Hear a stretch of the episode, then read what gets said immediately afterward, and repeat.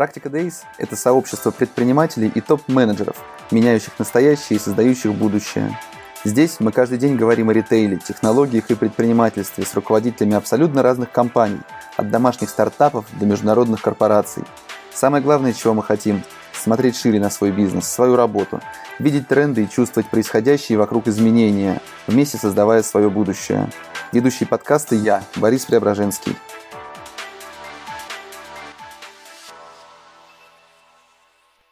Итак, мы в эфире. Всем привет. Сегодня ко мне на утренний кофе зашел Дмитрий Кружилин, Head of Digital Marketing в Связном. Дима, привет. Всем привет. Борис, привет. Спасибо тебе за приглашение. Расскажи, пожалуйста, как дела у вас, как дела у Связного? А, ты знаешь, на самом деле мы а, в рамках Связного достаточно неплохо пережили период пандемии. Нас в меньшей очереди коснулась, вероятно, а, вся вот эта а, коронакризисная ситуация, потому что мы а, были в числе тех, э, кто, кого обошли, те, э, обошли ограничения нормативные со стороны правительства, по крайней мере, частично обошли. Во-вторых, э, ну, у нас достаточно хорошо диверсифицированный портфель товаров, которые есть, да, который помог вытянуть в определенные моменты а, падения рынка. Вот. Поэтому сказать о том, что у нас было какое-то падение, ну, это в эту сторону мы не смотрим. То есть мы достаточно неплохо прошли и видим, что для нас все достаточно а, оптимистично. Вот. То есть и для направления офлайна, и для направления онлайн. Поэтому а, дела связного в текущей ситуации уже максимально такие положительным. Угу. Насколько ты можешь поделиться информацией о том, как менялась динамика?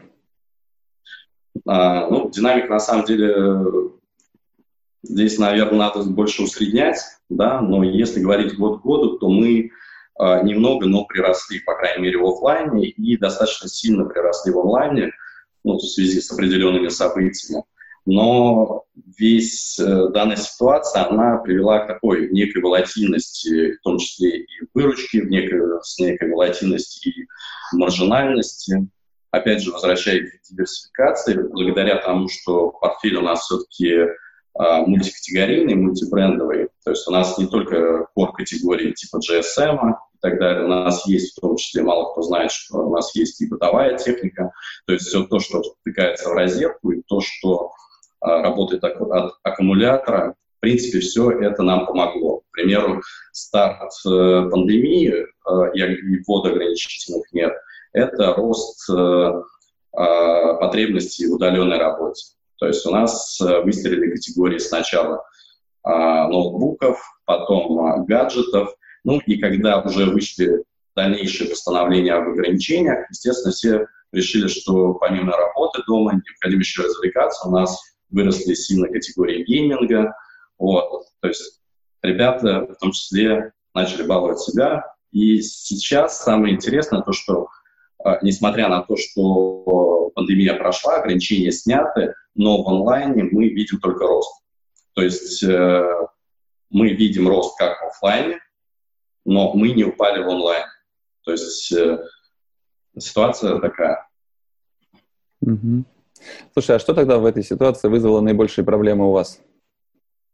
А, ну, в голову лезут два кейса. Первый кейс – это, опять же, связано с первичными ограничениями, когда а, вышли нормативные акты сначала в Москве, потом они отвлекались в региона. Это история с тем, что а, вот как раз то определение, что остаются открытыми магазины, продуктовые, а, аптеки, салоны сотовой связи, там какое-то другое определение было, но тем не менее. А с точки зрения того, как многие трактовали, в том числе региональные власти, представители региональных властей или арендодатели, насколько нас можно связной можно относить к представителям, к салонам сотовой связи. То есть вы же продаете телефоны, салоны сотовой связи — это представители четверки крупнейших э, операторов сотовой связи. Вот. И это, на самом деле, первый кейс. И здесь э, спасибо нашему, нашей рознице, спасибо нашей э, юридической команде, которая большинство магазинов э, действительно отбила. Потому что в данном кейсе он достаточно жизненный. Мы в день могли открывать и закрывать по 300 магазинов из своего портфеля.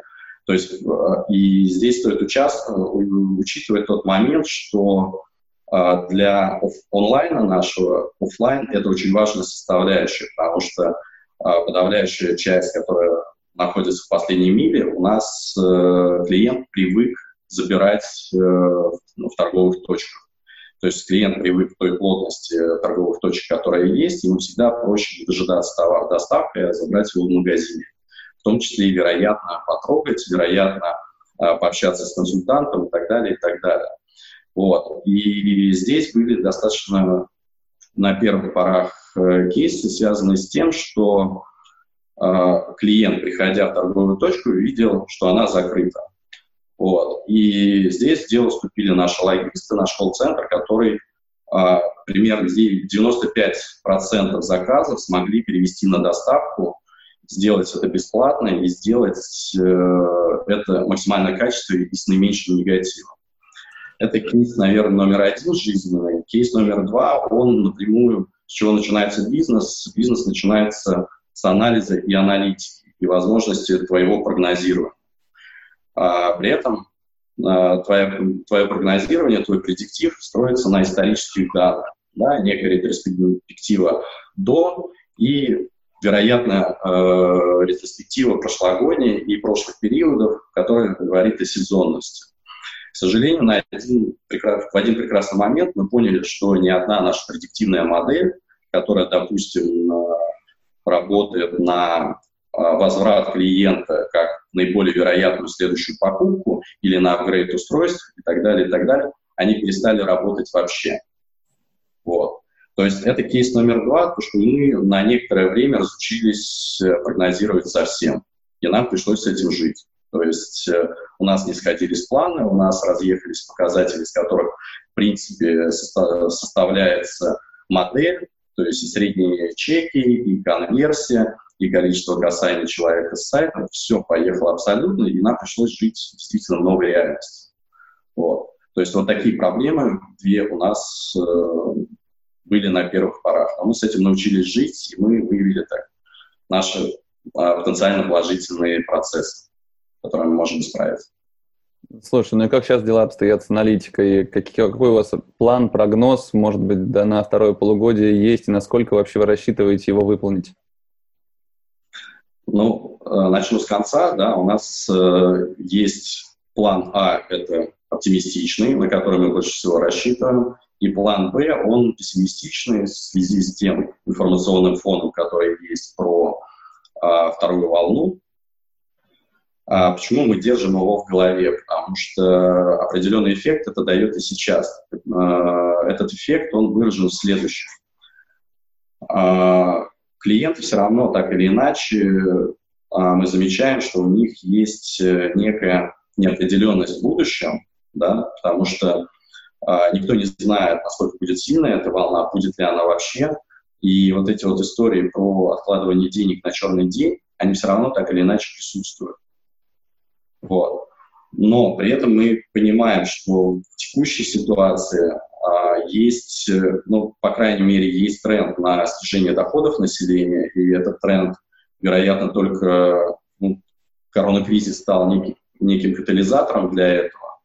Вот. И ну, по сути, получается, что можно даже сказать, есть три плана, два из которых оптимистичные. Первый, мы все равно живем а, в а, ситуации, что а, спрос у нас, в принципе, присутствует, при этом спрос чуть-чуть притормаживается вот этой неопределенностью. Второй – это то, что, допустим, изобретается вакцина, ушли уже в эту философию, но тем не менее изобретается вакцина, и мы начинаем успокаивать народ, и народ уходит от ожиданий второй волны кризиса.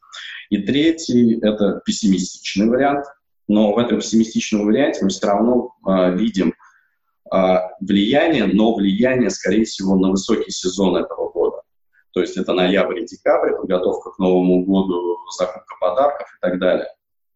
То есть если И этот пессимистичный вариант, он больше связан с тем, что высокий сезон будет, но он может быть не настолько высоким. Вот. То есть многие откладывают планы и выполнение планов на последний период. Мы хотим эти э, планы начинать, э, выполнять сейчас. То есть фактически наше выполнение планов сейчас э, идет э, с неким даже перевыполнением. То есть ту подушку, которую мы можем заложить, мы уже закладываем на период, э, вероятно, второй волны пандемии. Угу. Слушай, ну тогда в текущей в операционной работе что изменилось сейчас у вас? Э, спрос, если он возвращается к предыдущим значениям, то все-таки в работе, ну, помимо какой-то бесконтактной доставки, каких-то нововведений, что у вас, может быть, кардинально поменялось за последнее время? Есть что-то такое? Ну, достану, наверное, опять же, два кейса. Первый из, э, а, первый из э, онлайна. То, что мы сейчас запускаем, э, запустили сейчас небольшой MVP, в том числе с Delivery Club. То есть мы будем в любом случае этот проект масштабировать, когда э, курьер э, Delivery Club забирает товар из торговой точки и доставляет его до клиента. Ну, вероятно, многие видели эту новость вот, в том числе и сопутствующие новости, связанные с Яндекс.Едой. Вот.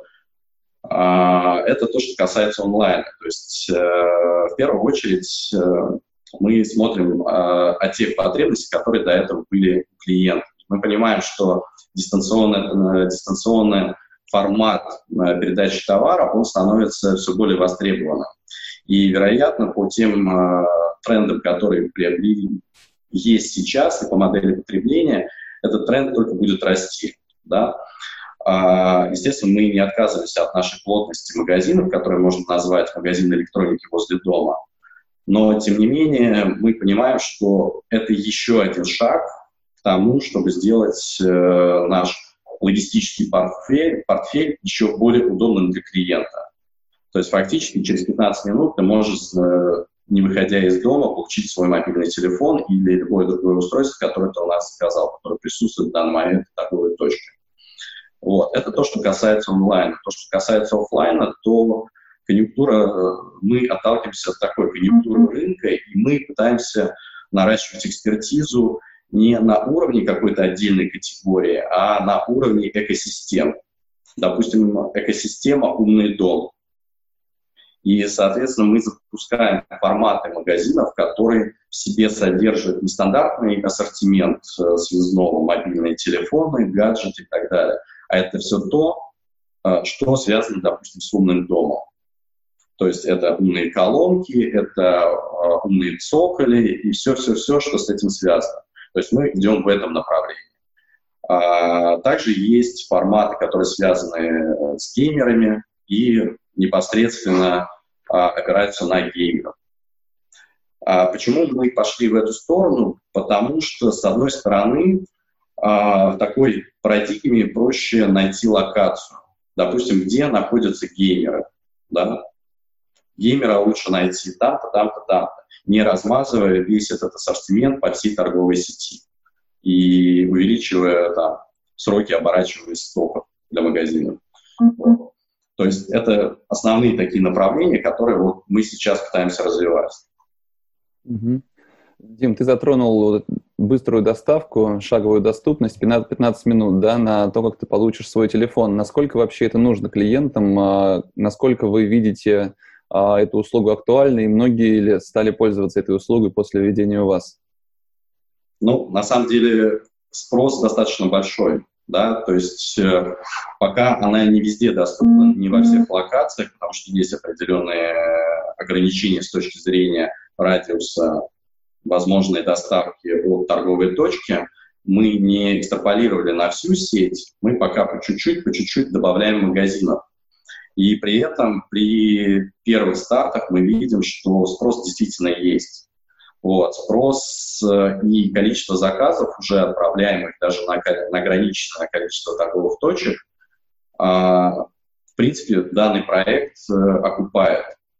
Вот. То есть э, у нас уже есть определенные статистические данные, которые говорят, что данный проект и ресурсы в него вкладываем, в том числе со стороны продуктовой команды, со стороны, в первую очередь, бэк-офиса, они действительно оправдываются. И э, возможность вообще, в принципе, э, прощения вот этой части fulfillment для клиента, она действительно сейчас для нас является приоритетной. Вот.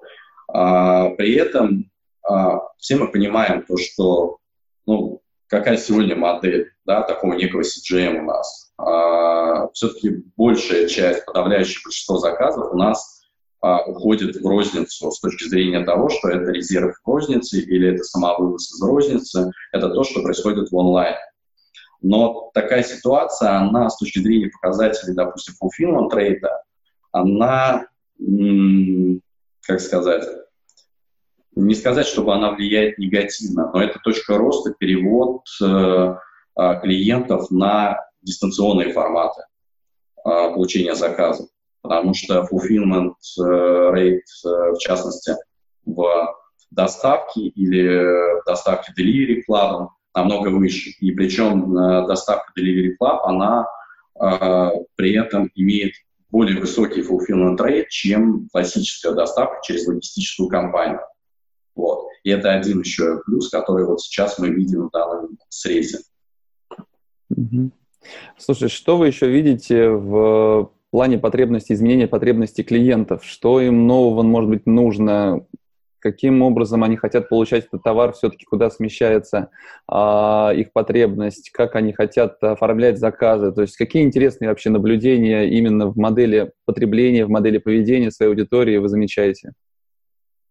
Ну, здесь есть такой момент, э, момент синергии наших возможностей, да, в том числе подсчета наших костов, и а, того, что действительно требуется клиенту.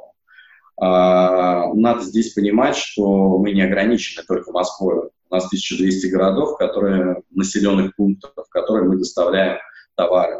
Да? Просто если брать только Москву, то потребности мы здесь удовлетворяем, ну, вероятно, на 100%. Но если отойти чуть-чуть подальше, допустим, взять тот же самый юг России, то а, там страдают логистические оферы в целом, да, и скорость доставки, потому что есть и логистические плечи и твоего склада, есть логистические плечи и у, и у а, распределительных центров логистических компаний. И вот точки роста, они как раз э, действительно находятся в регионах потому что из Москвы выжимать, из Москвы, из Питера выжимать уже практически нечего. В Москве ты можешь только выжимать за счет дополнительных инвестиций, не имея при этом дополнительных, э, дополнительной выгоды, дополнительной, э, дополнительного value какого-то в целом.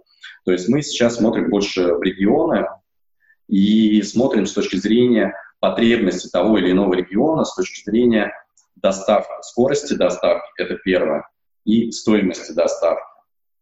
А, мы проводим а, в том числе и опросы через определенные, через наших партнеров с точки зрения того, что же удобно, что же сейчас является фактором мотивации для нашей мотивации к решения для клиента.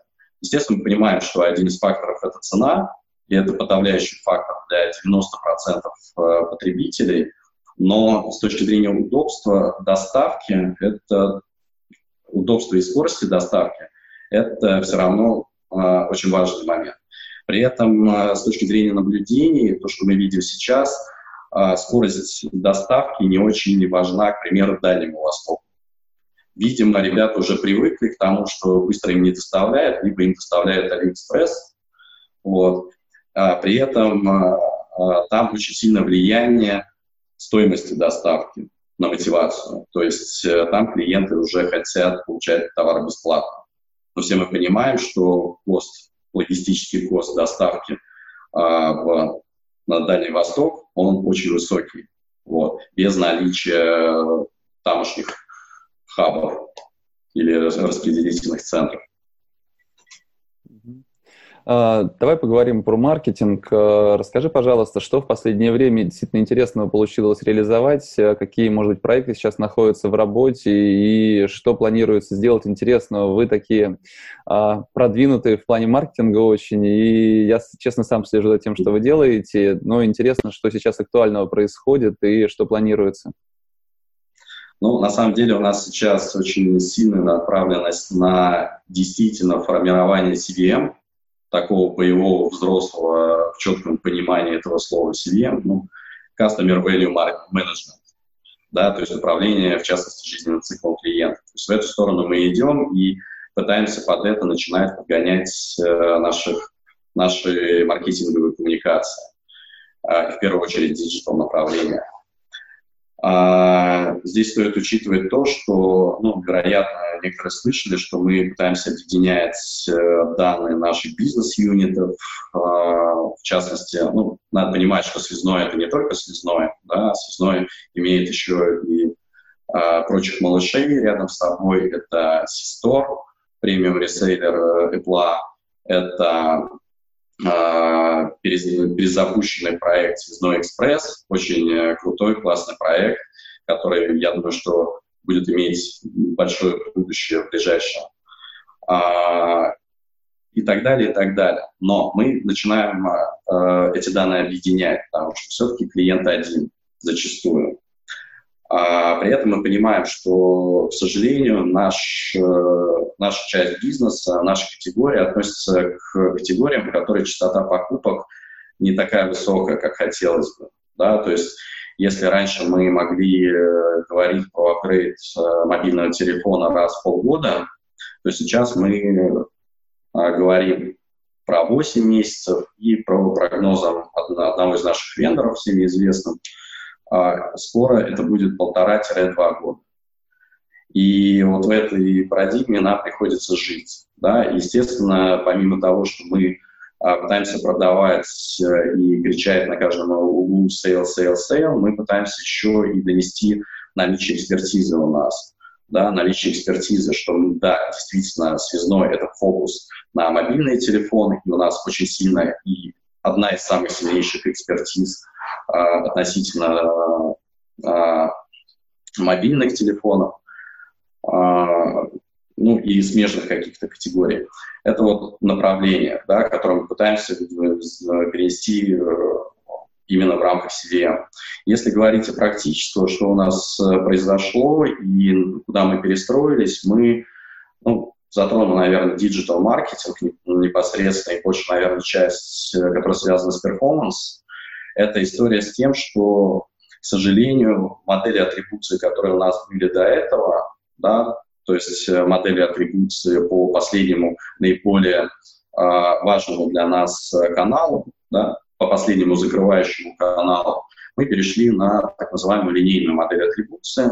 Вот но мы э, просчитали то ретроспективное окно, в котором мы эти касания начинаем считать. И касания, которые в каком вот в этом ретроспективном окне для нас являются важными. То есть если раньше у нас было ретроспективное окно, но оно могло растягиваться на месяц, на полтора в рамках касания, то сейчас из-за вот этой динамики волатильности спроса наше ретроспективное окно зачастую сузилось до одной недели. Вот. То есть мы смотрим касание в рамках одной недели, при этом мы видим очень хорошую тенденцию с точки зрения того, что потребители начали быстрее, быстрее, вероятно, принимать даже решения. Либо мы настолько хорошо начали работать, что количество касаний а, от первого касания до непосредственно покупки сократилось практически вдвое. Вот. То есть э, фактически э, ну, тему с атрибуцией можно, конечно, продолжать сколько угодно, да, и с теми людьми, кто посвящен в это определение. Вот. Но в данном случае это самый лучший, наверное, наш кейс, потому что, э, ну, могу честно признаться, что мы достаточно сильно оптимизировались в бюджете, как э, перформанс, так и бренд-форманса. Вот. И э,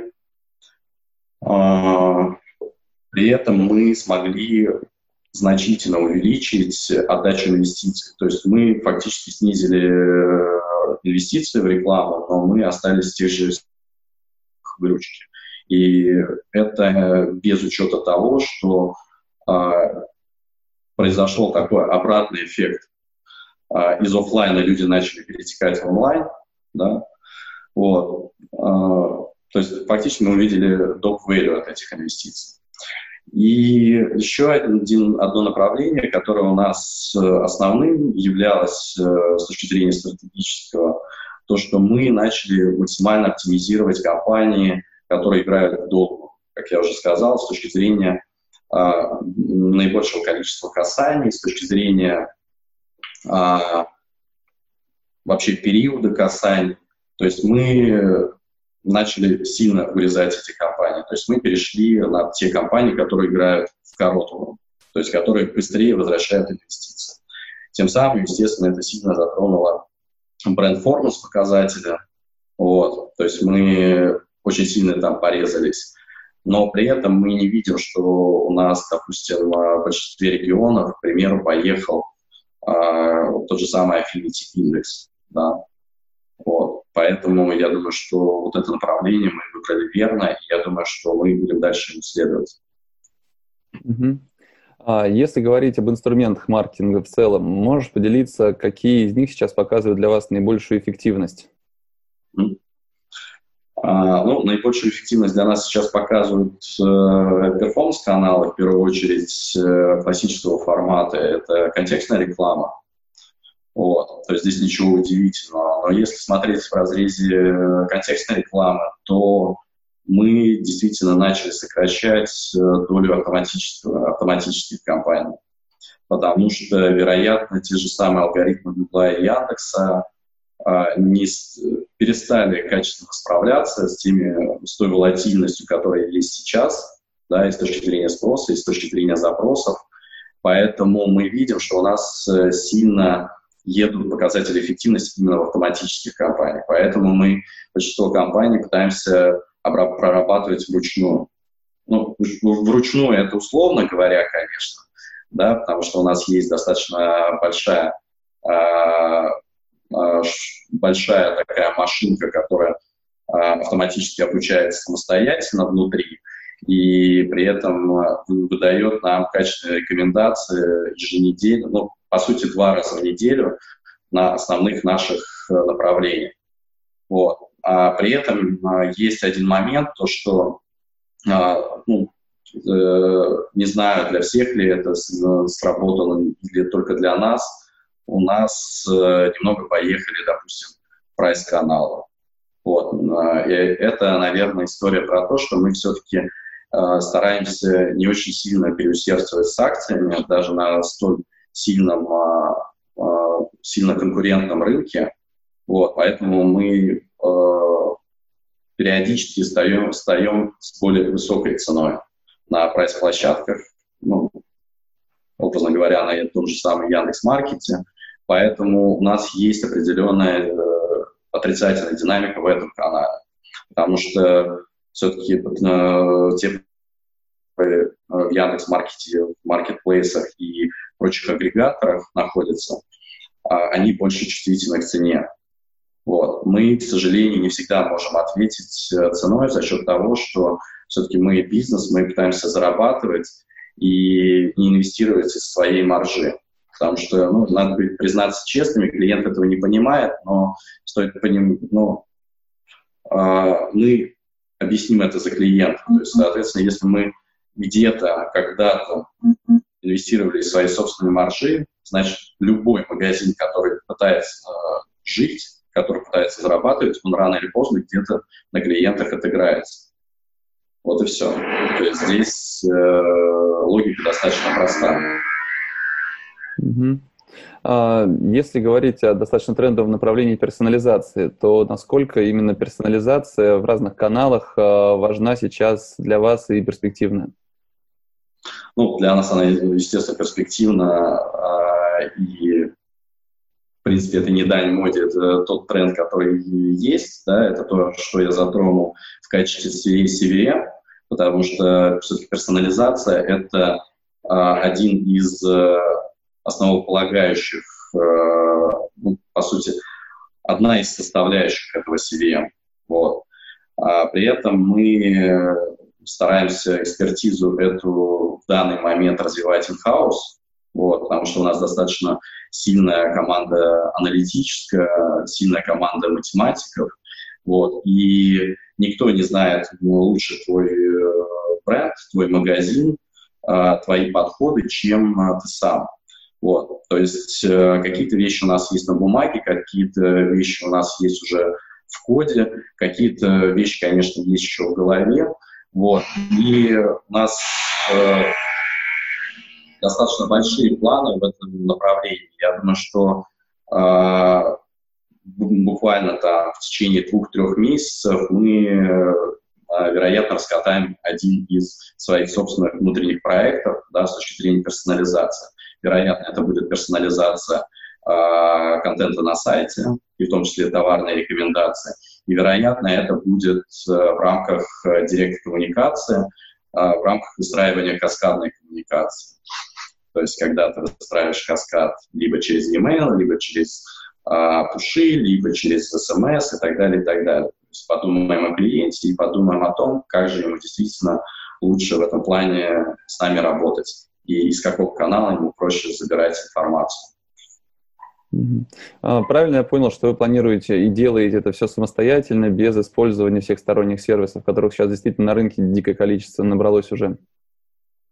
Ну да, здесь э, я помню пост Вани Боровикова, да, из Mindbox а, который говорил, что вот, да, очень э, люблю и уважаю Ваню, но тем не менее э, немного я с ним не согласен. Специфика бизнеса бывает различная, да, потому что э, в рамках э, нашего CDP относится в том числе и ее надо еще и относить нашу программу лояльности. Программа лояльности, к сожалению, э, это закрытый продукт для, ну, по определенным причинам, закрытый продукт для э, внешних ресурсов. Вот, потому что там есть и в том числе и банковская тайна и так далее, и так далее. Вот. Поэтому передавать это в том или ином виде э, с доступами сторонних компаний или каким-то облачным решением мы в данный момент не готовы. Вот, чисто из-за того, что, с одной стороны, из-за уважения к нашим клиентам, э, с другой стороны, из-за уважения к нашим партнерам. При этом, конечно, мы при взаимодействии с тем или иным партнером, в том числе и э, с теми ребятами, которые работают, собирают и обрабатывают наши, в том числе персональные данные, мы действительно относимся э, с доверием, иначе мы с ними не работаем. Вот. Uh, если, если говорить о будущем маркетинга, то какие э, технологии, какие решения, с твоей точки зрения, будут наиболее востребованы для ритейла, для онлайн-ритейла в ближайшие годы? Как считаешь? Ну, в любом случае, все-таки сдвиг начнется э, такие цифровые э, каналы, да, чуть дальше, вероятно, от телека, от радио. Вот. Но а, у меня на самом деле такой свой формат э, вот этого философского повествования, а мне кажется, сейчас э, происходит такое форматирование рынка, да, то есть уходит много игроков, уйдет много игроков, придет очень много новых. При этом э, при приходе новых игроков начнется, наверное, втора, вторая волна построения знания о бренде. Потому что знание о бренде все-таки можно построить в первую очередь а, только в телеке. К сожалению, те форматы, допустим, или медийные форматы, они не позволяют а, быстро и с большой долей отдачи инвестиций тебе построить бренд. То есть я за то, что все-таки а, мы уже как состоявшийся бренд можем а, уходить чуть-чуть э, от а, классических форматов и переходить ближе к диджитальному и ближе к интернет-пространству. Я думаю, что тренд буквально через э, там, 2-3 года он будет э, полностью уже смотреть в а, именно в направлении интернет-пространства. Здесь есть еще один фактор. А, большинство э, компаний, в которых топ-менеджмент все-таки строился, смотрел в сторону розницы и офлайн формата, в том числе а, маркетинговых взаимоотношений с клиентом, с учетом текущей пандемии и перехода, в том числе в онлайн-форматы, произошло следующее. Произошло то, что топ-менеджмент начал понимать важность и серьезность этого канала. А, многие начали обучаться этому, этим форматам, а, в том числе я общаюсь с некоторыми школами, которые видят огромный приток именно управляющего состава большинства ритейлеров. А это на самом деле очень хорошая история для того, чтобы, во-первых, понимать, э, как работает онлайн-ритейл, да, перестроить свои мозги, и, во-вторых, э, понять важность тех э, онлайн-коммуникаций, которые возможны. То есть здесь я ставлю все-таки тренд на, не буду а, каким-то уникальным, да, тренд все-таки будет на уход в онлайн, и тренд будет на, а, вероятно, ну, на самом деле тренд еще будет на более качественную аналитику, то есть и выстраивание именно аналитических возможностей в компании за счет своих ресурсов, in-house или аутсорс. Ну и, соответственно, те аутсорс-команды, которые есть сейчас на рынке, я думаю, что так или иначе будут более кастомные подходы использовать, а, вероятно, отчасти раскрывать свои алгоритмы того, как они работают. Вот, потому что без этого, ну, к сожалению, никуда. Потому что очень многие не готовы в данный момент работать с блэкбоксом. Это касается и SaaS-платформ каких-либо, и ну, банально, если взять каких-то DMP данных, когда тебе их предлагают, а ты при этом не знаешь, как их собирали, из кого они их собирали, и тебе это продают как некое твое, некий катализатор для твоих э, рекламных активностей. А, скажи, пожалуйста, вы работаете с маркетплейсами? Ну, мы смотрим в сторону маркетплейсов, вот, э, при этом э, активно смотрим. Мы пока не работаем с маркетплейсами, вот, потому что мы все-таки не можем перебороть э, определенные риски, да, потому что э, мы, у нас есть определенное опасение с точки зрения нашей собственной каннибализации, да, и только наших клиентов, это раз. И два, это, ну, естественно, то, что у тебя пропадает э, точка касания с твоим клиентом. Фактически, если смотреть в направлении маркетплейсов, то как канал дистрибьюции, да, это действительно очень хороший живой э, канал, вот, который лишает тебя очень многих проблем, но при этом а, не дает тебе какого-то стимула для роста. А когда тебе что-то не дает стимула для роста, то, соответственно, ты должен это немного ограничивать. Мое видение, что если даже мы будем работать с маркетплейсами, то это не будет превышать наших продаж там, 5-7%. Или, по крайней мере, не должно э, превышать. Потому что рано или поздно мы уйдем в то, что э, наши расходы э, и возвращаемость наших клиентов ну, просто будут не перестанут сводиться совершенно, mm-hmm. когда мы начнем отдавать наших клиентов в маркетплейс. Слушай, на самом деле очень здорово. Я, как ты знаешь, общаюсь с большим количеством руководителей крупных компаний, и когда через день одна компания говорит, что мы не будем продавать на маркетплейсах ни в коем случае, и объясняют почему, на следующий день другая компания говорит, мы продаем на маркетплейсах, и вот почему. Потом опять говорят, нет, мы не будем работать, и вот почему. Это очень здорово наблюдать, как это происходит. Я думаю, на самом деле, через год все немножко изменится, и в любом случае все там окажутся в том или ином формате. Скажи, пожалуйста, а у вас планов стать самим маркетплейсом нет? А, я тебе, Боря, я тебе даже больше скажу. Мы уже а, частично маркетплейс. Но у вас Но... на сайте это не указано, и вы нигде об этом не говорите. Мы позиционируем. Мы, по сути, мы используем модель маркетплейса отчасти, да. А, ну, начну сначала, да. То есть а, тут даже шаг назад сделаю, да. Мне кажется, что тренд маркетплейсов, он а, будет сводиться от размытого ассортимента, максимально диверсифицированного, диверсифицированного будет сводиться к более фокусным направлениям. Потому что размывать свою экспертизу – это не очень хороший формат. Да? И в том числе э, с точки зрения того, что если у тебя даже есть касание, да, и у тебя при этом максимально размытый ассортимент, для тебя клиент, э, э, ну, ты не можешь составить какого-то понимания о клиенте.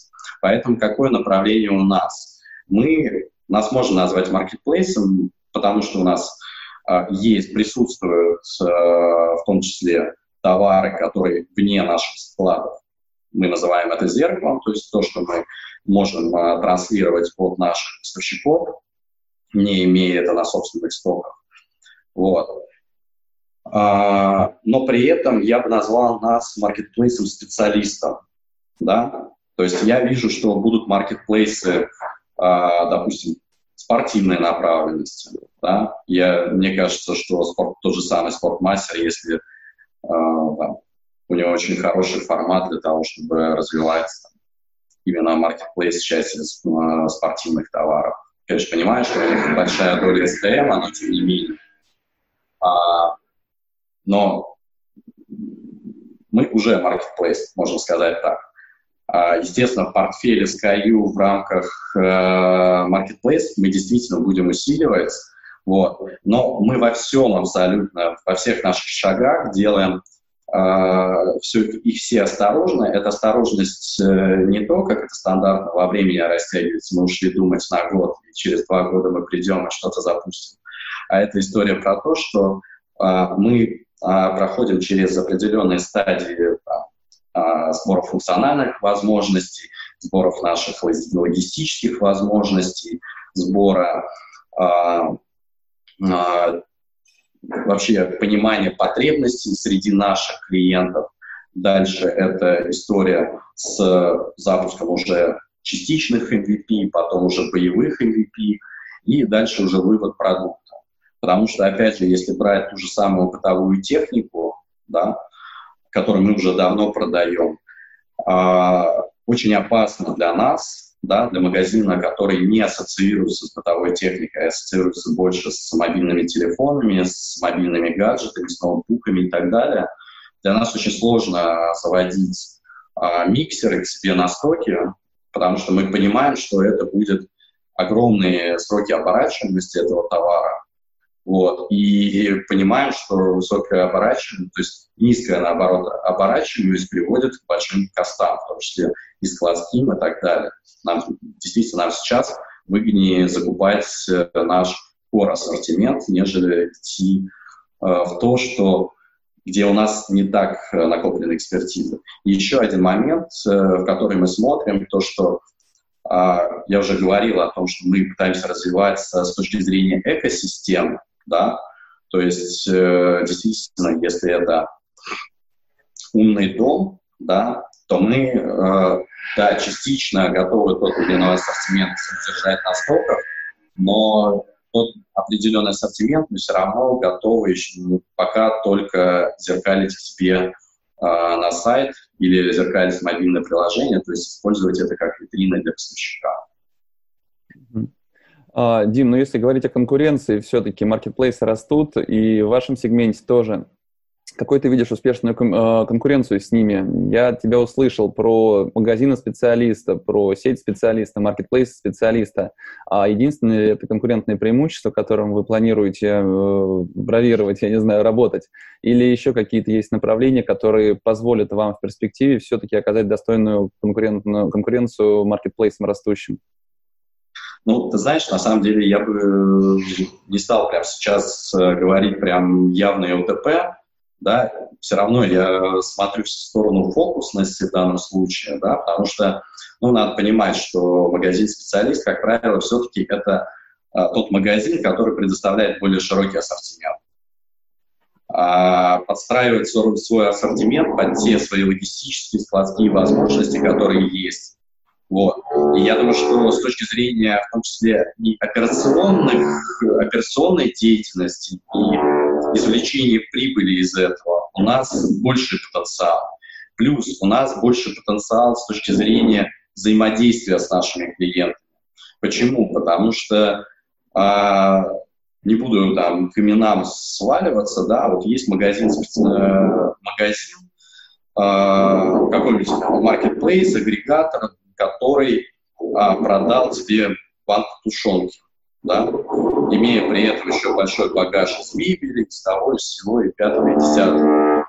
Но на чем данный, вот, с точки зрения развития клиента с ассоциацией на себя, а, очень сложно себя, себе представить, как этого клиента можно вытащить из э, и дешево вытащить из направления, которое связано с тушенкой, направление, допустим, а, домашнего декора или в какое-то еще дополнительное направление.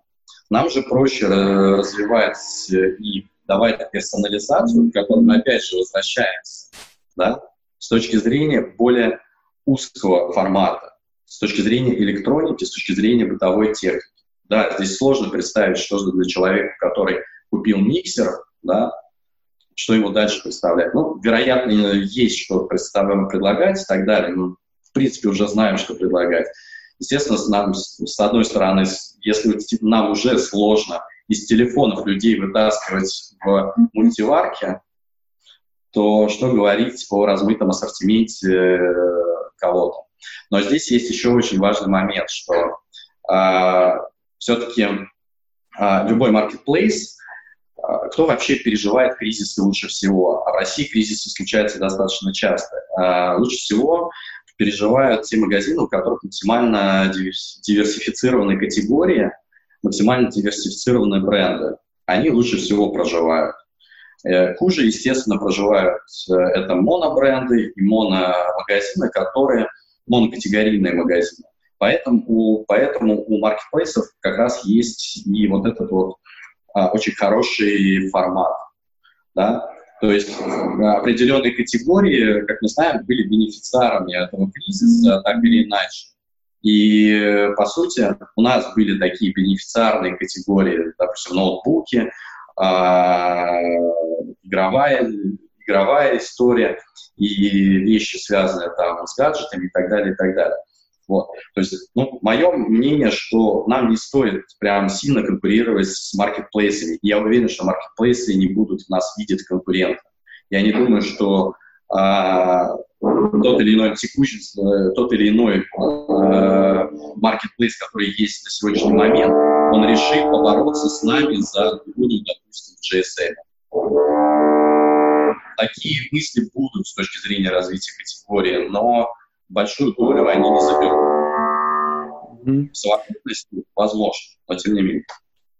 Спасибо. У тебя в этом, в этом плане мнение похоже на мнение Дмитрия Алексеева из ДНС. Он в эфире у меня говорил о том, что после того, как Marketplace сожгутся инвесторские деньги, вся эта история закончится, поэтому они не рассматривают особо серьезно а, в целом угрозу, как он говорил, от маркетплейсов для бизнеса. Но это здорово. Дим, спасибо большое, что нашел время присоединиться. Очень рад был тебя видеть. Э, вам успехов, э, ждем новостей новых форматах, я думаю, да, они скоро уже появятся везде.